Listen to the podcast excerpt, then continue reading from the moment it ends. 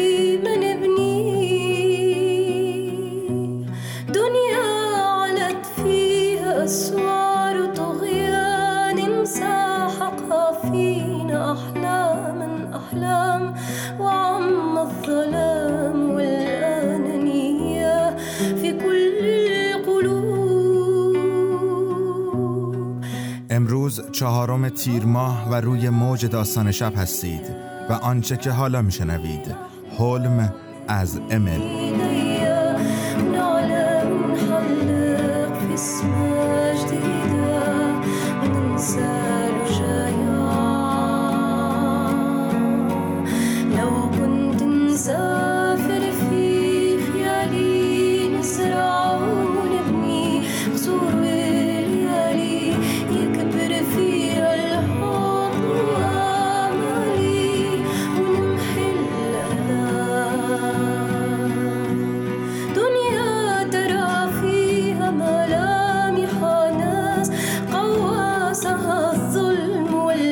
شمس القمر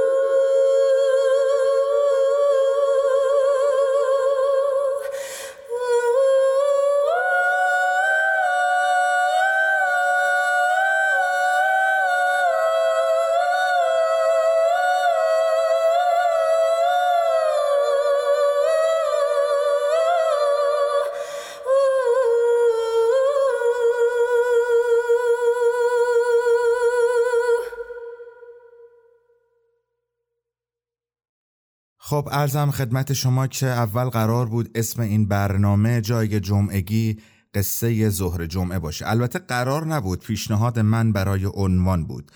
و حالا ماهی یک بار نوبت من هست که این برنامه رو دست بگیرم. خیلی فکر کردم چه بکنم و چه نکنم. به این نتیجه رسیدم که خب من نویسندم و نویسنده رسالت و معجزش کلمه است و کاری جز نوشتن و معرفی همین کلمه نداره. بنابراین تصمیم گرفتم در برنامه جمعگی و نوبتهایی که به من می‌رسه کتاب معرفی کنم. البته توقع ندارم که در یک ماه کتابی که معرفی می‌کنم رو دست بگیرید و تا انتها بخونید. اما اینجا گنجینه خوبی از این معرفی ها خواهد شد. و اما اولین کتاب رمان هفت جلدی در جستجوی زمان از دست رفته. اما قبل از معرفی یک موسیقی بشنوید. و بعد به شما برخواهم گشت. پرتغال من با صدای تاهر قریشی.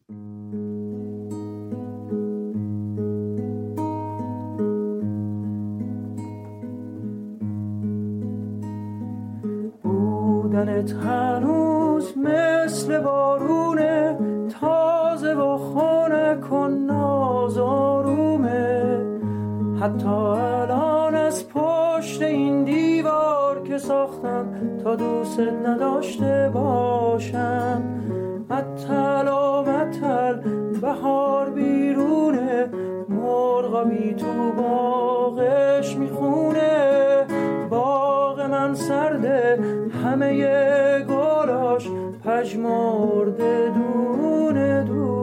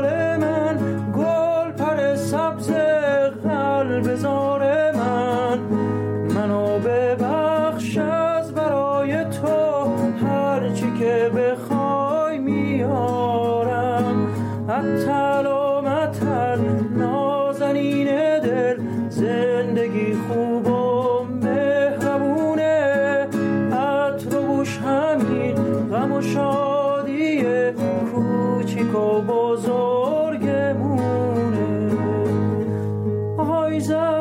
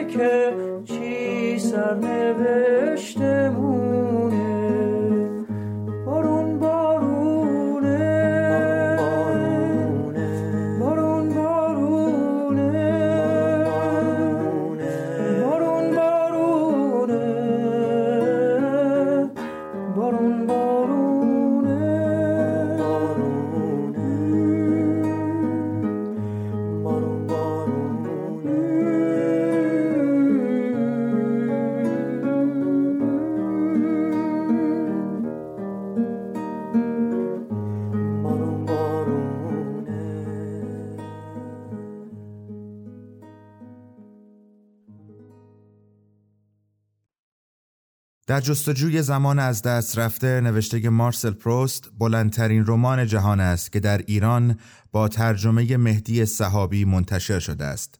کتاب اول این مجموعه برای اولین بار در سال 1369 به بازار آمد. کتابهای دیگر نیز به تدریج ترجمه و چاپ شد و با انتشار کتاب آخر این مجموعه سرانجام در سال 1378 کامل شد. این رمان بزرگ باعث شده عده زیادی از منتقدان مارسل پروست را بزرگترین نویسنده قرن بیستم بدانند. مارسل پروست نویسنده فرانسوی اوایل قرن بیستم است که رسما بلندترین رمان دنیا را نوشته است. در جستجوی زمان از دست رفته با بیش از یک میلیون و دیویست هزار کلمه به شکل دقیق یک میلیون و دیویست و شست و هفت هزار و نود و شش کلمه دو برابر رمان جنگ و صلح اثر لئو تولستوی است. کتاب در هفت جلد و طی چهارده سال به زبان فرانسه منتشر شد و بلافاصله یک شاهکار شناخته شد و به عقیده خیلی ها برترین رمان قرن یا حتی برترین رمان همه زمان ها بود. چیزی که آن را خاص می کند این است که رمان سرراست از نظر روایت نیست. مخلوطی از توصیفات نبوغامیز از اشخاص و مکانها و فلسفه کلی زندگی است. سرنخ اصلی درباره این رمان در نام کتاب در جستجوی زمان از دست رفته است. رمان داستان مردی را روایت می کند که تقریبا آشکارا خود مارسل پروست است. او در حال پژوهش درباره معنای زندگی است. تعریف می کند که از وقت تلف کردن دست بر می دارد و شروع می کند به درک و قدر شناسی از وجود و بودن. مارسل می‌خواست کتابش در درجه اول به کمک ما بیاید. پدرش آدریان پروست یکی از پزشکان بزرگ زمانه بود کسی که وبا را در فرانسه ریشهکن کرد. در اواخر عمر پدر مارسل پسری نحیف و مریض حال بود که با درآمد میراثش زندگی می کرد و با نداشتن شغل درست و حسابی خانواده را ناامید کرده بود. مارسل به خدمتکارش گفت ای کاش می‌شد با کتابهایم به بشریت همان خدمتی را بکنم که پدرم با کارهایش کرده بود. خبر خوش این که حسابی موفق شد. رمان مارسل پروست مسیر منظم راوی را ترسیم می کند که در بررسی سه منبع محتمل برای معنی زندگی است. اولین مورد موفقیت در اجتماع است. پروست در یک خانواده مرفه طبقه متوسط بود ولی از جوانی فکر کرده بود شاید معنی زندگی رسیدن به سطوح عالی جامعه باشد. در آن زمان این به معنی ارتباط داشتن با اشراف، دوکها، دوشسها و شاهزاده ها بود. در زمان ما معنی آن می شود معروف شدن، ستاره شدن. راوی داستان سالها وقت صرف می کند تا از پلکان ترقی بالا برود و چون هم جذاب و هم اهل فضل و دانش بود نهایتا به حلقه خوبان پاریس وارد می شود. دوستی با دوک و دوشس دوگرمانت ولی خیلی زود متوجه یک موضوع آزاردهنده می شود. این آدمها آن اصفه های خارق العاده که خیال کرده بود نیستند. مصاحبت دوک ملالاور است و همش درباره پول صحبت می کند. دوستش خوشرفتار است ولی بیرحم و تو خالی بود. مارسل از آن دور همی ها خسته می شود و می‌فهمد که فضیلت و رزیلت بین آدم ها بدون توجه به شهرت و ثروت تقسیم شده است. مارسل خود را رها می کند تا با آدم های بیشتر و متنوعتری بجوشد. هرچند پروست در حجو فخ فروشی اجتماعی قلم فرسایی می کند اما این با حسی از درک و همدردی همراه است. این خطا خیلی طبیعی است مخصوصا در جوانها که خیال کنند آن بیرون یک طبقه برتر در دنیا وجود دارد و زندگی ما انسانها بیرنگ و بیروح است چون با آدمهای درست و حسابی آشنا نیستیم ولی در جستجوی زمان از دست رفته قاطعانه اطمینان می‌دهد که آن بیرون هم خبری نیست چیزی به نام پارتی آدمهای باحال و بینقص نداریم دومی چیزی که راوی رمان پروست در جستجوی معنی زندگی بررسی می کند عشق است. در جلد دوم رمان راوی با مادر بزرگ خود به کنار دریا می رود. ساحل و تفرجگاه محبوب و مد روز کابرگ. آنجا به شدت عاشق یک دختر جوان و زیبا به نام آلبرتین می شود. دختری با موهای کوتاه، لبخند معصومانه و طرز صحبت بیخیال خودمانی. برای تقریبا 300 صفحه راوی جز به آلبرتین فکر نمی کند. معنای زندگی حتما مهر آلبرتین است ولی به مرور زمان متوجه می شود که اینجا هم ناامیدی کمین کرده است. لحظه ای می رسد که نهایتا می تواند آلبرتین را ببوسد. مرد درست مانند موجودی ابتدایی تر از سخت پوستان دریایی و یا نهنگ معلوم است که اعضای مناسب مهرورزی را ندارد مخصوصا عضوی برای بوسیدن و در قیاب این عضو لبهایش را جایگزین می کند و نتیجه آن حسی که حاصل می شود فقط یک ذره بهتر از نوازش معشوق با شاخ یا آج است. از دید پروست وعده نهای عشق این است که از تنهایی رها شویم و زندگی خود را با شخص دیگری پیوند بزنیم که همه وجود ما را بشناسد. ولی رمان به نتیجه تلختری می رسد. هیچ کس نمی تواند دیگری را کاملا درک کند. تنهایی همه گیر است و ما زائران تنهایی هستیم که در تاریکی سعی می کنیم همدیگر را با شاخهایی که داریم ببوسیم. اینجا به سومین و تنها گزینه پیروز برای معنای زندگی می رسیم. هنر از دید پروست هنرمند لایق ستایش است به این دلیل که دنیا را تر و تازه صاحب درک و زنده نشان ما می دهد. نقطه مقابل هنر برای پروست چیزی است به نام عادت از دید پروست هجاب عادتها آشنایی بین ما و هر چیزی که مهم است فرود می آید و زندگی را نابود می کند عادت دید را تیره و تار می کند و اجازه نمی دهد زیبایی یک غروب کار و دوستی ها را حس کنیم. بچه ها هنوز رنجور عادت ها نشدند. برای همین از چیزهای ساده ولی کلیدی به وجه می آیند. یک چاله آب پریدن روی تخت خواب ماسه و یا نان تازه. ولی ما آدم بزرگ ها ناز پرورده شده ایم.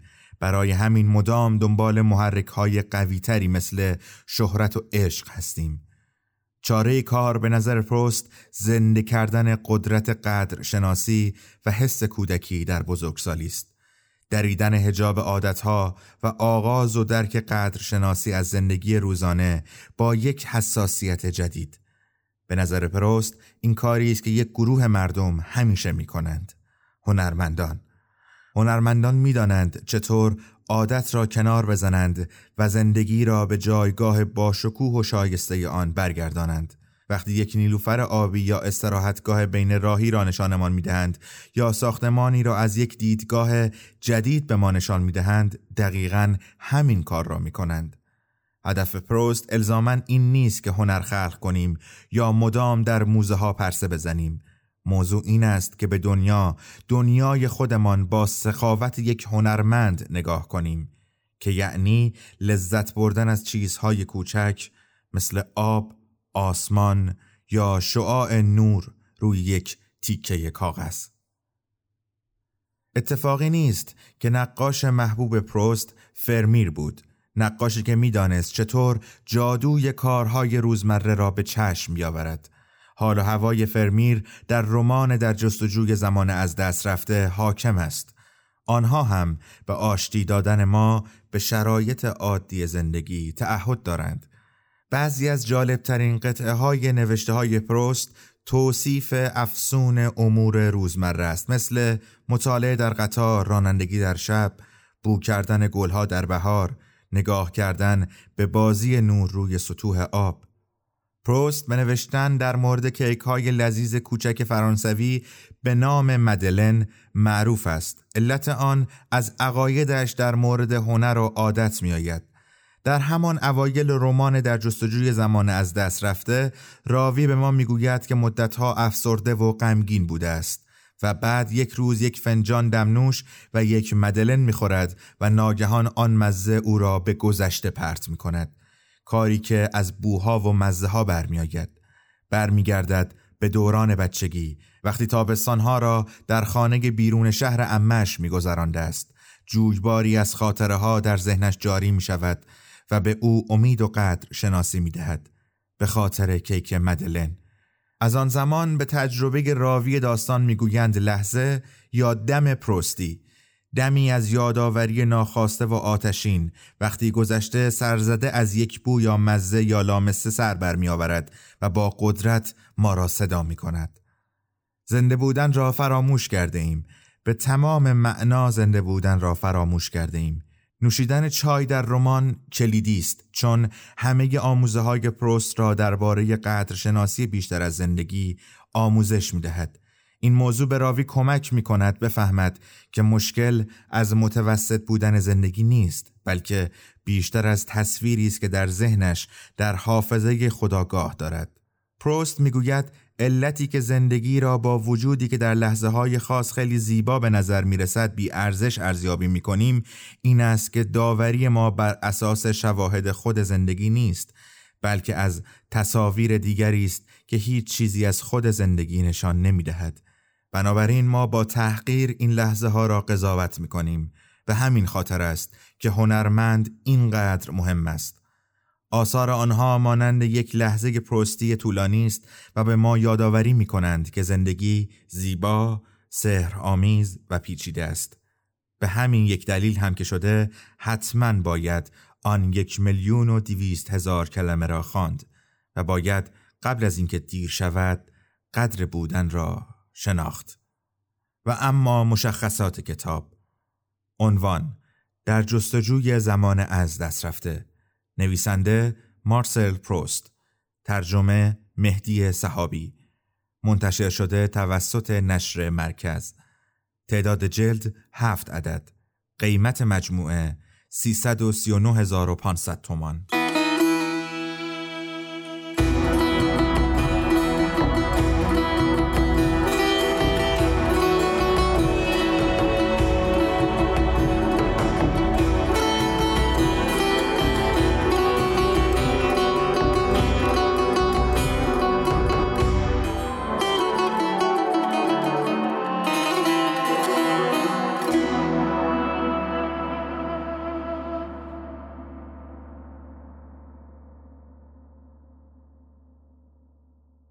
نظرم موجزترین و مفهومی ترین معرفی بود که می‌توان از کتاب در جستجوی زمان از دست رفته داشت.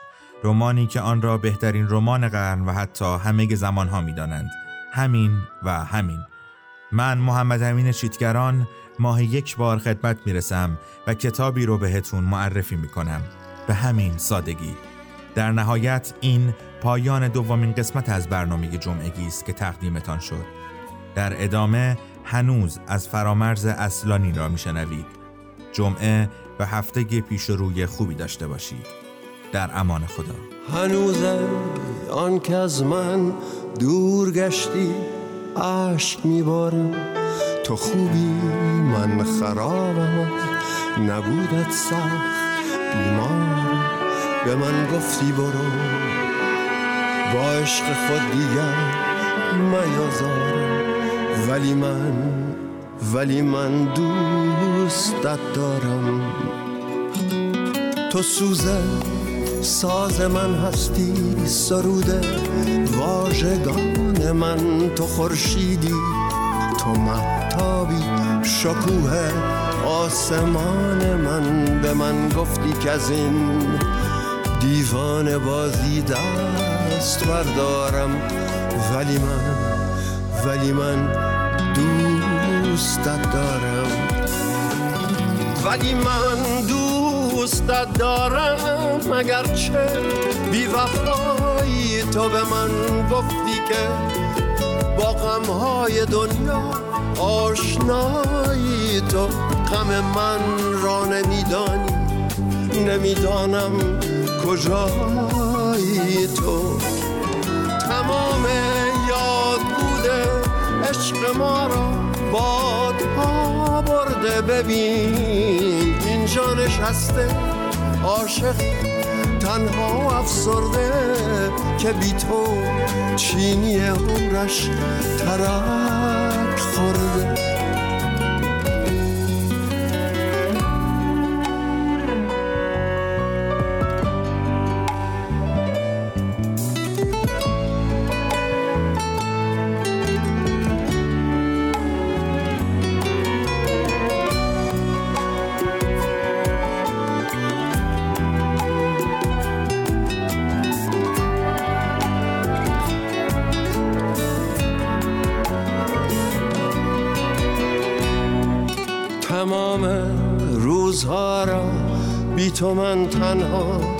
هدر کردم. نمیدانی چه ها دیدم. چگونه بی تو سر کردم. زهر شهر و دیاری با خیالت من سفر کردم. و بودن یک غزل بود و منش بی تو زبر کردم. تو سوزه ساز من هستی سروده واژگان من تو خورشیدی تو محتابی شکوه. آسمان من به من گفتی برو با عشق خود دیگر میازارم. ولی من ولی من دوستت دارم. ولی من دوستت دارم. اگرچه بی وفایی تو به من گفتی که با غمهای دنیا آشنایی تو غم من را نمیدانی نمی‌دانم کجایی تو. تمام یاد بوده عشق ما را بادها برده. ببین اینجا نشسته عاشق تنها افسرده که بی تو چینی عمرش ترک خورده. که بی تو چینی عمرش ترک خورده.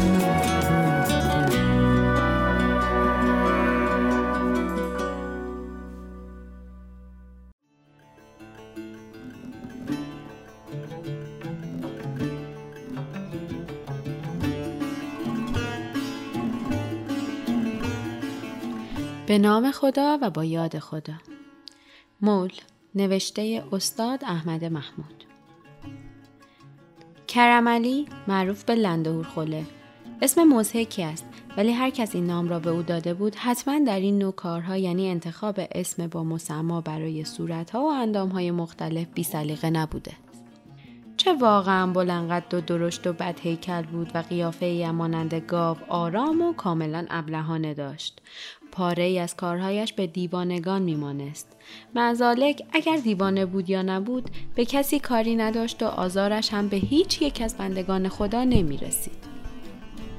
معمولا بچه های لات آنها که صبح تا شام توی کوچه ها ولو بودند و هزار جور دزدی و کلک بازی و کسافت کاری در می آوردند سر به سرش می گذاشتند. انگولکش می کردند سنگ بهش می زدند و شگفت اینجاست که او یعنی لندهور از تمام این چیزها با لبخندی احمقانه استقبال می نمود. گاه هم می‌شد که دهان گشاد خود را تا بناگوش باز می کرد و قاه قاه می خندید. اما بعضی اوقات حقیقتا دیوانه و عصبانی می شد. سخت قیافش تو هم می‌رفت ماهیچه های صورتش بی اراده تکان میخوردند و عضلات ورزیدش که ماحصل مدت ها حمالی و زحمت کشیدن بود منقبض می‌شد موهای ریشش سیخ می ایستاد و به آرامی با انگشتان قطور با چانه محکم و گوشهدار خود بازی می کرد. ولی این آرامی سکوت وحشتزای قبل از طوفان بود. چون این حالتی خیلی به ندرت به او دست می‌داد. در چنین شرایطی بود که می توانست قوی ترین پنجه ها را با یک فشار دست خورد کند و نیرومندترین اشخاص را با یک مشت پتک مانند از پای درآورد. آنها که او را اذیت می کردند این حالت او را خوب می شناختند چون طی چند سال تجربه این درس را عملا یاد گرفته بودند. لندهور کمی خمیده می‌رفت و همیشه پاهای بزرگ و بدقواره خود را با گیوه های سنگین و مستعمل سر سر روی زمین می‌کشید. دستها را پشت سر می گرفت اغلب با خودش حرف می زد گاه گاهی خود به خود می خندید و این خنده های بی خود و زمزمه های با خود بیشتر موجب می شد که صفت خلی را هم به لندهور اضافه کنند. پشت گردنش درست به اندازه دو کف دست پهن بود و این گردن یک تخته که تبر آن را نمی‌زد همیشه از موهای تو در همه سیاه و سفید شرکالودی پوشیده شده بود. با این توصیف او چنان میزیست که سربار نباشد.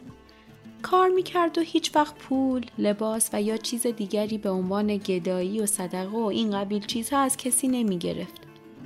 یه وقت سرایدار یکی از کاروانسراها از راه ترحم شلوار پشمی نیمداری به او داده بود. بیا لنده هور، بیا این را بگیر. فردا زمستانه، هوا سرد میشه به دردت می‌خوره. ولی لنده هور در جوابش گفته بود هان مگر من احتیاج دارم هام؟ تو نمی‌دونی که من پارسال از تو بازار حراجی پالتو پشمی نظامی خریدم؟ خیلی هم گرمه ها هنوزم دارمش و بعد با انگشت به شلوار اشاره نموده و اضافه کرده بود این شلوار رو خودت بپوشا به درد خودت می‌خوره و آن وقت سرایدار که بین حمالها سرشناس بود و کیابیایی داشت و هرگز هم این حساب به نرسیده بود که لند هورخوله هدیهاش را نخواهد پذیرفت از شرم سرخ شده بود و گفته بود من می‌خواستم به تو که آدم بیچاره ای هستی کمکی کرده باشم والا این شلوار خودش هفتش تومن میارزه. حمالا فکر می‌کردند که لندهور باز هم حرفی خواهد زد ولی او هیچ نگفته بود. تنها خنده خشک صدادار ابلهانه ای کرده بود دستها را پشت سر انداخته و گیوه کشان از کاروان سرا بیرون رفته بود. چون خیلی پرقدرت بود همیشه سنگین ترین بارها مختص او بود. لیکن اجرتی که می گرفت در واقع کمتر از زحمتی بود که می کشید. هیچ کدام از باربرها به هیچ وجه حاضر نبودند با آن اجرت ناچیز باری را که لند هور می‌برد حمل کنند. اصلا از قدرتشان خارج بود. ولی او هرگز اعتنا نمی کرد. کم یا زیاد برایش بی تفاوت بود و این موضوع هم یکی دیگر از آن مواردی بود که او را خل و احمق بدانند. لندهور همیشه کار نمی کرد. او غم فردا را نمی خورد. هر روز که به اندازه خرج روزانه به دست می آورد کار را تعطیل می کرد. نان و تره می خرید و به طرف آلونک خود که در کنار آبهای گندیده خارج شهر بود می رفت. آنجا که او میزیست کسان دیگری هم زندگی می کردن. کپرهای زیادی بود به انواع و اشکال مختلف. هرگز رعایت نظم و ترتیب و خیابان بندی در آنها نشده بود. تو هم نامنظم و هر کدام یه شکل ولی از نظر نوع مساله‌ای که به کار برده شده بود همه متعدل شکل هر کس قطع زمین مرتوب مملو از کسافتی را گرفته بود با یک تکه حسیر و چند قطعه چوب کپری درست کرده بود و سوراخ سنبه را با گونی پاره و مقوا گرفته بود و بدین ترتیب از شر کرایه خانه راحت شده بود. آنها هرگز روی موجر را نمی‌دیدند. اما بدتر از قیافه موجر بوی متعفن و مداوم لجنزار و سر صدای ناهنجار وقت و بی وقت قورباغه ها به خصوص در فصل بهار بود که آزارشان می‌داد. که لا محاله قانون بقا اجباراً به آنها فهمانده بود یاد بگیرند عادت کنند و به زندگی سراپا نکبت خود در کنار آن آب ساکن مملو از انواع میکروب ها که اکنون با خاکروبه های شهر مشغول پر کردنش بود ادامه دهند. لندهور در میان این جمع ولی کمی دورتر از آنها برای خود آلونکی علم کرده بود و با مقداری خرت و پرت یک نوع وسیله زندگی برای خود ایجاد کرده بود که باید گفت حتی سگهای نیمه متمدن از سکونت در آن هم بیزار بودند. ولی او خیلی لاقیدانه در همانجا خوراک می‌خورد، میخوابید، استراحت می‌کرد، با خود حرف می‌زد، بلند بلند میخندید و گاه هم اشک میرید. اما هرگز کسی گریه کردن او را ندیده بود. یک روز صبح صبح یکی از آن روزهای گرم و موزی همینطور که لندهور پاهای زمخت خود را روی زمین می‌کشید و به طرف بازار می‌رفت و نجوا کنان با خود حرف می‌زد به ناگاه کنار آبهای گندیده چیز سیاهی نظرش را جلب نمود. لحظه ای به آن خیره شد و بعد به طرفش رفت. قدری این ور آنورش را برانداز کرد. بعد هیکل درشتش خم شد و آن را از زمین برداشت. پارچه سیاه پشمین تاروپود در رفته بود که موجود جانداری تویش پیچیده شده بود. با چشمانی باز به دقت نگاهش کرد. طفل نوزادی بود. این را بلا فاصله درک کرد ولی از چه کسی است؟ دیگر عقلش قد نمی‌داد و نمی‌خواست هم بداند از چه کسی است. چینهای قیافه ابله مانند او کمی از هم باز شد. خنده ضعیفی لبانش را از هم گشود. از دور سه چهار بچه قد و نیم قد از آنهایی که همیشه آزارش می‌دادند او را تماشا می‌کردند. خورشید به اندازه یک نیزه بالا آمده بود. راه را کج کرد و به طرف آلونک خود برگشت. فاصله زیادی نبود. می توانست زود برسد. اما بچه ها با خودش گفت اوهم امروز نه. با لگت میزنمشون. به نیمه راه رسیده بود که ناگاه بچه ها از توی سوراخ سنبه ها و از پشت تپه های زباله و از اینجا و آنجا بیرون ریختند. از جلو و عقب چپ و راست معاصرش کردند و دست جمعی شروع به خواندن کردند. لنده هورخوله سرش گره بی پدره تخم خره. هو هو هو. لنده هور نوزاد را به سینه خود چسبانید و با سر و دست از آن محافظت کرد. زیر لب قرید افه گفتم امروز نه. اما کسی نشنید. خیلی آهسته گفته بود. در این وقت قطعه گل بزرگی به لنبهش خورد. ولی این دفعه برخلاف اغلب اوقات که ابلهانه میخندید و التماس کنان می‌گفت اه بچه ها نزنیدا شیر مادرتون نزنید و تراپ و تروپ به طرف آلونک حسیری خود میدوید ندوید. محکم به جای خود ایستاد. نوزاد را بیشتر به سینه چسبانید و فریاد زد. بچه ها و این صدا چون صدای تپانچه پیچید. این گونه فریاد از حلقوم لندهور بی سابقه بود به همین جهت بچه ها خشکشان زد و سنگ ها را توی دست های کثیف و کپر بسته خود فشردند. صدای ونگ ونگ بیحالی از لای پارچه پشمین سیاه برخاست. لندهور با مهربانی به آن نگاه کرد و به آرامی گفت. حالا وحشت بچه ها از فریاد لندهور از بین رفته بود. دوباره سنگ محکمی به قوزک پایش خورد. پا را بالا کشید و دیوانه وار از ته جگر نعره کشید. بچه ها نزنیدا امروز نه گفتم امروز سب کنید فردا دو دفعه بزنید بچه های لات شلیک خنده را سر دادند و آن وقت رئیس آنها که شلوار کثیف کوتاه وصلداری پوشیده بود و پیراهن نپوشیده بود و پا برهنه و تیرکمانی به گردن انداخته بود با گوشهای بزرگ بد ترکیبی که داشت و به همین جهت به گوشی معروف شده بود فرمان داد. بزنید بچه ها چرا معطلید؟ ماهیچه های صورت لندهور مرتعش شده بود. با چشم های از حدق درآمده به گوشی نگریست و قرید نه. گوشی گفتم امروز نه. ببینا مهمون دارم. و پارچه پشمین را نشان داد. دوباره بچه ها بلند بلند خندیدند و شروع به خواندن کردند. لنده هورخوله سرش گره بی پدره هو هو هو هو هو. لنده هور نوزاد را به زمین گذاشت چانه پر و گوشهدار خود را خاراند و چند قدم به طرف گوشی رفت. بچه ها که از متغیر شدن قیافه او با شامه تیز خود احساس کردند که هوا پس است ماست ها را کیسه کرده و بلا فاصله پا به فرار گذاشتند. هوا خیلی گرم بود. به سر و روی لندهور عرق نشسته بود. پارچه پشمین سیاه را گوشه کپر گذاشت آن را باز کرد و از درونش تفلک چند ساعته ای که با بدن سرخ گوشتی خود مانند لندو که از تخت آمده ای بود نمودار گردید. لاین قط ونگ می کشید. لندهور دکمه های پیراهن را باز کرد. آستین ها را بالا زد و بچه را سر دست گرفت. کمی با او بازی کرد. قلقلکش داد. صدای گربه درآورد. مثل شغال زوزه کشید قدقد مرغ را انداخت ولی به هیچ تدبیری بچه آرام نمی‌شد.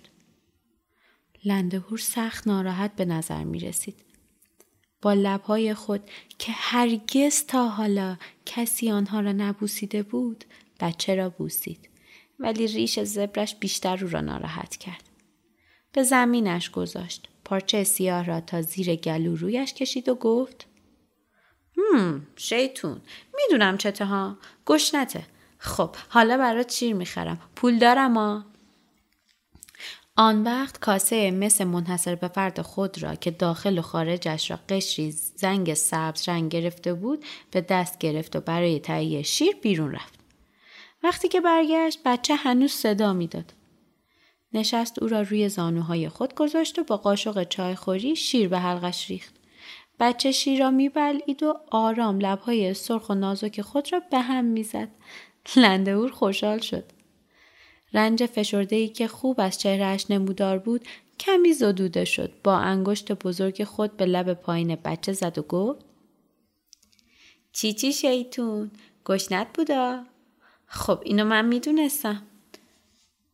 و بعد با صدای نکرهی بلند بلند خندید. بچه ترسید و دوباره به گریه افتاد و دیگر شیر نخورد و هرچه توی دهانش میریخت فرو نمی برد و از گوشه لبهایش بیرون می آمد. لندهور گفت سیر شدی یا؟ نه؟ سیر نشدی؟ چرا گریه می‌کنی؟ نمی‌خوای دیگه ها؟ خب باشه بعد بخور. او را به زمین گذاشت ولی صدایش بند نیامد و با بیحالی هرچه تمامتر بنگ می‌کشید. لندهور نمی‌توانست گریه او را بشنود. درد گنگی توی دلش پیچ می‌خورد. این دست و آن دست می‌شد. به خود میپیچید و عقلش به جایی نمی‌رسید که او را چگونه ساکت کند. با هیکل 90 کیلویی خود کنار او به روی سینه دراز کشید. آرنج ها را ستون بدن کرد و رو در روی بچه با او شروع به صحبت نمود. چه چه چه چه چی چی چی چی هو هو چرا گریه می‌کنی ها؟ مادرتو می‌خوای؟ خب من مادرت هستم. من بزرگت می‌کنم. شیرم برات می‌خرم. لباسم برات درست می‌کنم. پول خیلی دارم ها. تو بچه من میشی. ده دیگه شیطون. دیگه گریه نکن. بسته ها. ولی فایده ای نداشت. هنوز بچه وقت می‌زد. لندهور بلند شد. گرما محشر به پا کرده بود. هوا شرجی بود. آدم خفه می‌شد. بدن بچه مثل یه تکه گوشت آهو از عرق سوزای ریز قرمز قرمز شده بود. لندهور ظاهرا کمی اندیشید بعد با انگشت به شقیقه خود زد و گفت هم شیطون می‌دونم چته ها گرمته سب کن الان خنکت می‌کنم آن وقت بلند شد بچه را روی یک دست گرفت و با دست دیگر از سطل چند قوطی آب روی آن ریخت لحظه ای بعد کمی آرام شد کمتر گریه می‌کرد لندهور گوشه کپر چندک زد زانوها را توی بغل گرفت و چشما را به او دوخت از چهار ستون بدنش عرق سرازیر می‌شد. به فکر فرو رفته بود. اینطور می اندیشید. هم. فردا بیشتر کار می‌کنم. برایش ننی می‌خرم. کتابش بدم تا خواب بره. این بچه مال من میشه. منم پدرش میشم. روی کلمه پدر که ندیده بود و تا کنون هم نشنیده بود مکس کرد. نیشش را خنده زهرالودی از هم باز کرد. ادامه داد. بزرگش می‌کنم ها. خب چه عیب داره؟ من بچه ها رو دوست دارم. اگه بزرگ شد و مثل اون بچه ها سنگم زد بهش میخندم. اما گوشش رو می‌گیرم و یادش میدم که به کسی سنگ نزنه ها. بچه ظاهرا آرام شده بود. لندهور استکان را پر از شیر کرد و کنار کپر گذاشت. بقیه را سر کشید و بلند شد و گیوه ها را پوشید خواست به دنبال کار برود. ولی نرفت. گفت خب اگه گریه کرد کی ساکتش می‌کنه ها؟ نه امروز کار نمی‌کنم. گیوه ها را از پا درآورد و دوباره نشست. بچه چشمها را به تاق کپر دوخته بود. آفتاب غروب کرده بود. قورباغه ها سر و صدای معمولی خود را راه انداخته بودند. بوی لجنهای مرداب و آشغالهای تازه‌ای که کامیون یک ساعت قبل کنار مرداب تخلیه کرده بود مخ را داغان می کرد. سگای ولگرد و مردنی پوزه های باریک خود را توی آشغالها فرو برده و مشغول شده بودند. لندهور کبریت کشید. چراغ موشی خود را روشن کرد. شعله باریک دودالود چراغ روشنایی لرزان و نیمه مردهی به داخل کپر می‌داد. میان این روشنایی بیجان قیافه ناراحت لندهور مشاهده می‌شد. اون به بچه تماشا می‌کرد که باز هم ونگ می‌کشید و شیر نمی‌خورد. عصر قبل از اینکه آفتاب غروب کند لندهور چند قاشق به حلقش ریخته بود ولی چند لحظه بعد شیر را استفراغ کرده بود دستها و پاهای باریکش گاه به گاه مرتعش می‌شد و بعد پس از ارتعاش جهش های مقطع و کوتاهی می‌کرد دهانش باز می‌شد به زور نفس می‌کشید و دوباره بسته می‌شد بدنش مثل کوره میسوخت ولی لندهور از این چیزا سر در نمی آورد. او تا به این سن که رسیده بود هرگز چانه انداختن محتضر را ندیده بود. فکر کرد هم باز گرم میشه. تنش خیلی گرم شده ها. حالا خنکش می‌کنم. آب رویش میریزم. از جا بلند شد او را به روی دست گرفت و از توی سر چند قوطی آب به تنش ریخت. ولی حرارت بدنش کاسته نشد. بیشتر شد. گاه به گاه می‌خواست گریه کند اما توی گلویش میشکست. اون را روی زمین گذاشت و گفت خب می‌دونم ها تب داره اما من نه من تب ندارم. هوا تاریک تر شد. شب سنگینی بود. گرما روی قلب فشار می آورد. لندهور نبد پاره خود را بیرون کشید و جلوی کپر پهنش کرد. بچه را هم بیرون آورد که هوایی بخورد. ولی وقتی او را به زمین گذاشت تشنجی شدید و غیرعادی بهش دست داد و بعد دماغش کشیده شد و دست و پایش خشک و سیخ ایستاد و چشمهایش همینطور دریده به حال خود باقی ماند. لندهور حراسان شد. ترس ورش داشت. او مرد کاملی بود و بیش از چهل سال از عمرش میگذشت. اما این منظره وحشت بی سابقه ای در نهادش برانگیخت. دست روی سینه بچه گذاشت. تکانش داد. ولی بدن او یک جا تکان نخورد. اندیشید. مم. شاید خواب رفته ولی نه چرا اینجوری شده؟ چرا بدنش اینقدر سرد شده ها؟ دلهورش شدید شد. شاید می‌خواد بمیره. این را گفت و به سرعت بلند شد و از شدت گرما پیراهن را از تن بیرون آورد. فقط شلوار آبی رنگی پایش بود. گیوه ها را نپوشید. با قدم های کشیده و سنگین به طرف کپرهایی که کمی آن طرفتر بود رفت. چون سعی می کرد که تند راه برود شانه هایش لنگر برداشته بود بیرون هر کپر عدهای نشسته بودند و چراغی با شعله مرده در میان قبار مرتوب و گرم شرجی سوسو زنان به جمعشان روشنایی خفهی می بخشید. به اولین کپر که رسید زن جا افتاده ای که پستان چروکیده خود را توی دهان بچه زردنبوی نیقلیانی خود چپانده بود گفت ها لنده هور. خیر باشه. لنده هور به بچه او خیره شد و بعد با لحنی اجزامیز گفت هم ننه رقیه ننه رقیه کجاست؟ زن جا افتاده جواب داد مگه جایت درد می‌کنه؟ مریض دارم. بگو کجاست؟ خب تو کپرشه مهمون داره. شوهر دخترش از ولایت اومده که تو شهر کار کنه. لندهور دیگه معطل نشد. چپ و راست دیوانوار توی کپرها میگشت. یکی از بچه های لات او رو دید و از روی شخ فریاد زد. بچه ها لنده خله اومده. ناگهان مثل اینکه موی بچه ها رو آتیش زده باشن یه دفعه سر و کله همشون پیدا شد و به دنبالش راه افتادن. لندهور به آنها اعتنا نکرد. همچنان شانه هایش لنگر برمی داشت و راه می‌رفت.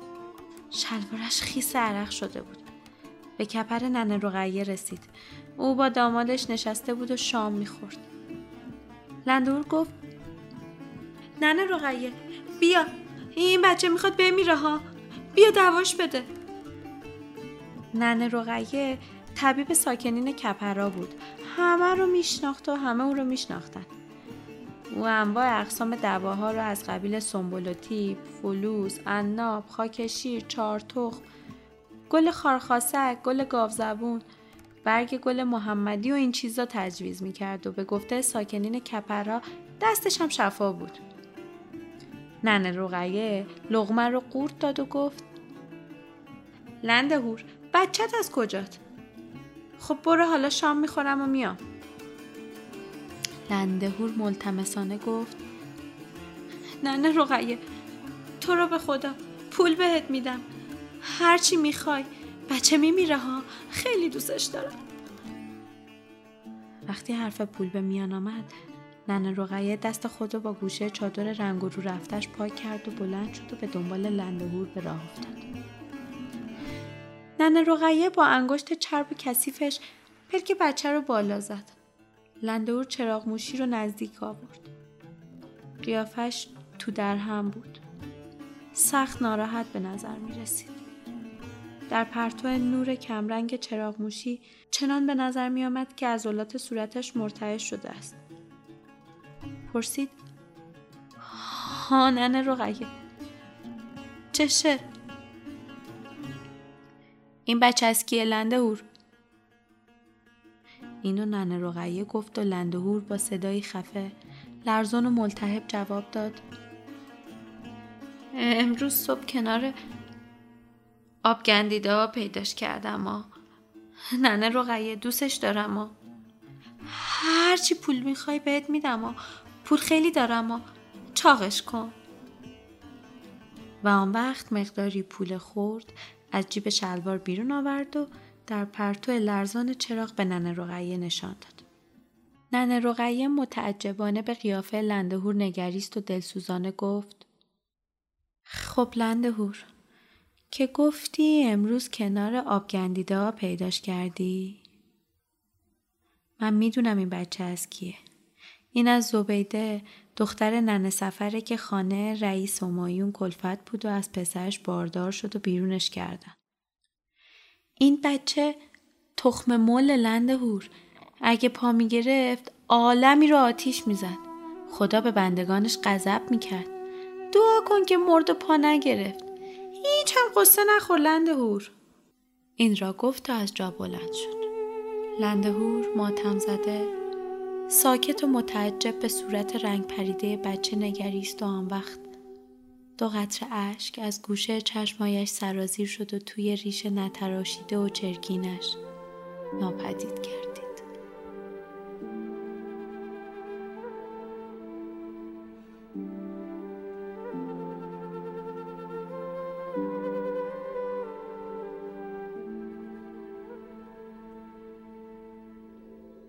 داستان شب بهانه است برای با هم بودن دور هم نشستن شنیده شدن.